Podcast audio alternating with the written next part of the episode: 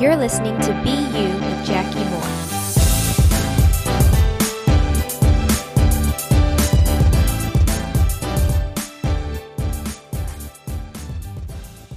Hey, y'all. Welcome back. Today, we are wrapping up our study of the fruit of the Spirit, and I am so excited about it. It's crazy to think that we have been almost three weeks breaking down the nine different um, elements we see in the fruit of the Spirit. I guess maybe if you're in mine and Brandon's small group listening to this, it may actually not surprise you that it's taken me almost three weeks to break down nine different elements since we started going through John in the small group that we lead. We started going through the book of John and we made it to chapter three and we started it last Christmas. So we took the summer off, granted, but we just we kind of move slowly through the Bible. I think that's okay, right? You want to soak it in. Like you want to you want to sit in our microwave popcorn culture, social media culture. You only get 140 characters and then your mind's stimulated all over again. Um, I think that it's good to just sit and listen to the Lord and kind of stay in something for a while to see what He is fully going to teach you there. Um, I had a friend actually, Tate, text me, which Tate, I actually don't think I text you back if you're listening, so sorry about that. I'll text you back. But um, she emailed me or, or texted me and said that another like pastor she listens to his sermons often and he started going through the fruit of the spirit also. And she was just talking about how cool that was and how god's timing is perfect and i loved it because it is so true. Like the lord is so good to orchestrate everything in our lives to teach us what he he wants us to learn and he gives us the opportunity to really learn things right? To really sit in them. We just have to have our eyes open to it. So proud of you, Tate. Shout out to you for having your eyes open to what the Lord is trying to teach you. Um, so we'll go ahead and jump in to Galatians 5. I'm going to read verses 24 through 26. So this is the very end. Verse 22 and 23 are what outline the fruit of the spirits, where it talks about love, joy, peace, all the ones we've been over. And then it wraps up the whole chapter by saying in verse 24, now, those who belong to Christ Jesus have crucified the flesh with its passions and desires. If we live by the Spirit, let us also walk by the Spirit. Let us not become boastful, challenging one another, or envying one another. So, if we go, I'm just going to break down these three verses. So, if we go back to four, now those who belong to Christ Jesus, so who belongs to Christ Jesus?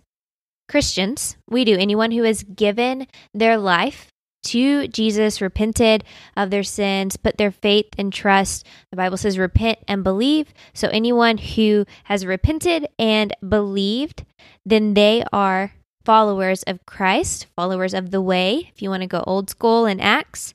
Um, but those are the people referring to here that belong to Christ Jesus. So there has to be some kind of point, right, where we give ourselves to Jesus. These people have crucified the flesh. So, crucified, right? This is the same death that Jesus died.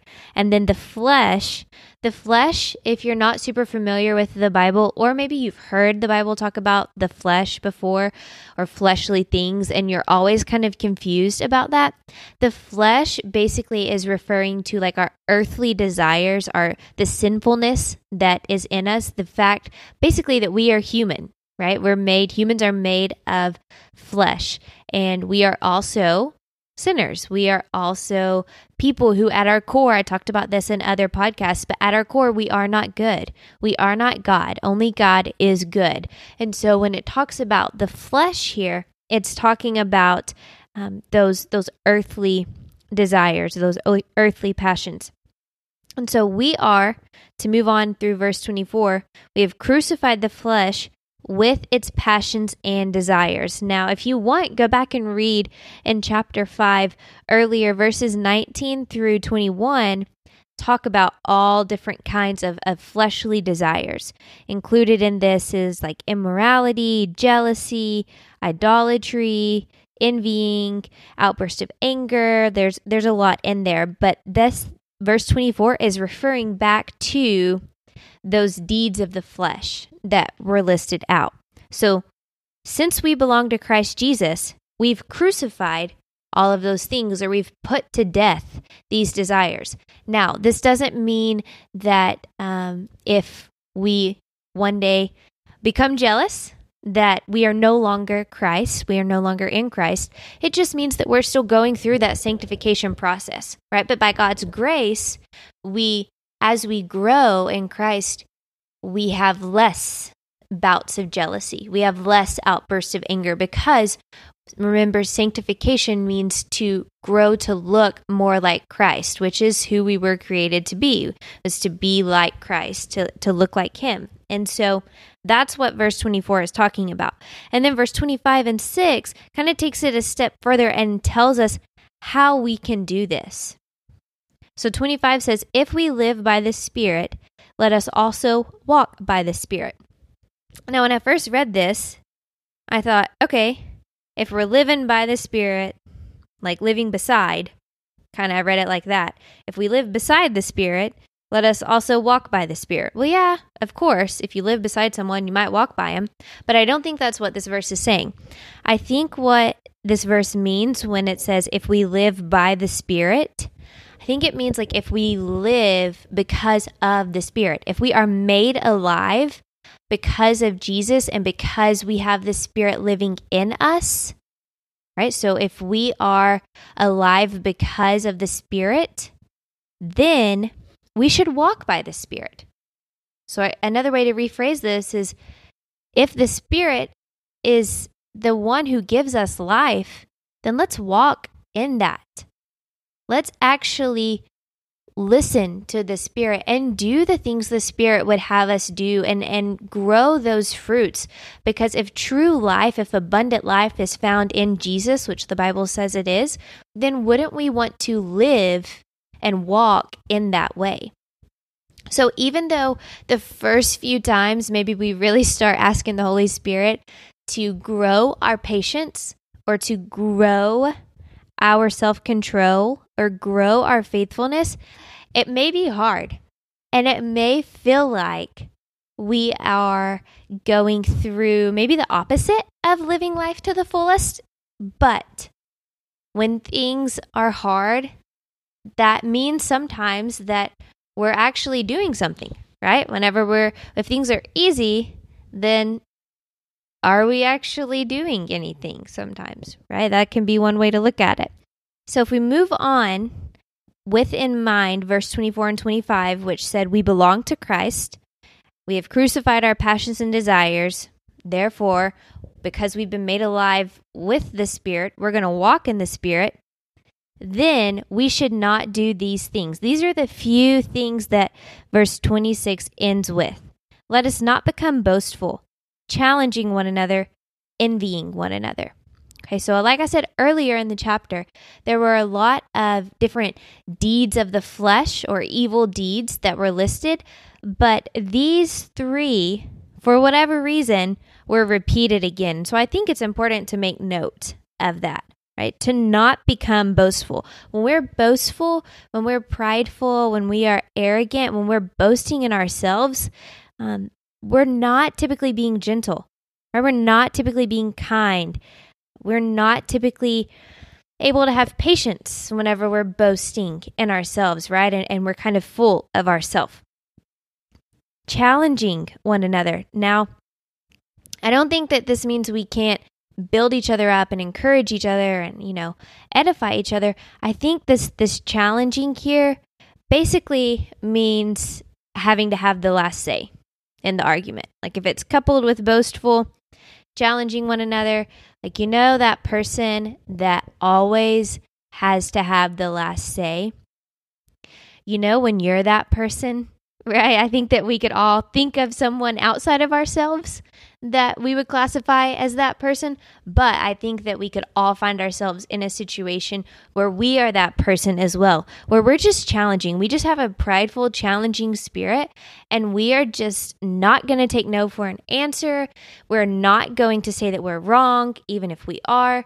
We are just not backing down. Well, that's not what we're to do according to the Bible. That's not living in the Spirit. And so, in moments where the Holy Spirit shows you, hey, you're living in this way, then it may be time to to be humble and be like Jesus, right? This is something that I've really tried to grow in um, recently is when I, I catch myself acting in these fleshly desires and I confess it to the Lord, I'll go back to the person that I sinned against and I'll say, hey, this is what was going on. I was just being prideful here. I was focused on myself. I'm really sorry. Will you forgive me? Now, I don't do this every time, but I'm trying to grow in this. And then the very last thing that is mentioned is envying one another. And I think you, you know, the saying you save the best for last. This is this is not the best, but it's definitely the one that for me gosh, it can be so hard to envy or it can be so hard to not envy, right? To not be jealous. But it's so important to not be jealous because when we are jealous, it is like impossible to love the other person, to have joy, to have peace, to be gentle, to be self controlled. I mean, if you think about it, if I'm looking on Instagram at someone's life, their perfect life with their perfect family that they've put out there for us to see perfectly, right? And I start to get jealous of them and how they look and their life and the clothes. Well, I'm not going to love them because I'm I'm comparing myself to them. I'm not going to find joy in my own circumstances and and I'm not going to find joy in Jesus because in my mind they are the only ones that are happy. They have joy, not me because their life is perfect. I'm not going to have peace in my spirit. I'm going to feel anxious because I'm going to feel like I'm missing out and I need them. Um, I'm probably not going to be very kind to either them or the people around me who, you know, from my perspective, have maybe not enabled me to live that other person's life who I'm being jealous of. Um, you could go on and on through each of the spirit the fruit of the spirit and see how when we do these things when we're boastful when we are jealous when we are challenging one another we're always having to be right. It's really like the two cannot coexist.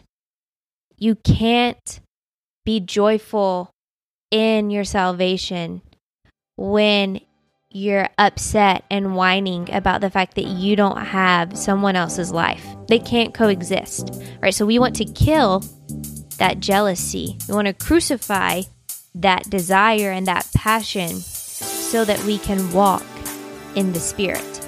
And when we're walking in the Spirit, which is who is living inside us and has actually made us alive, then we are being who we were created to be.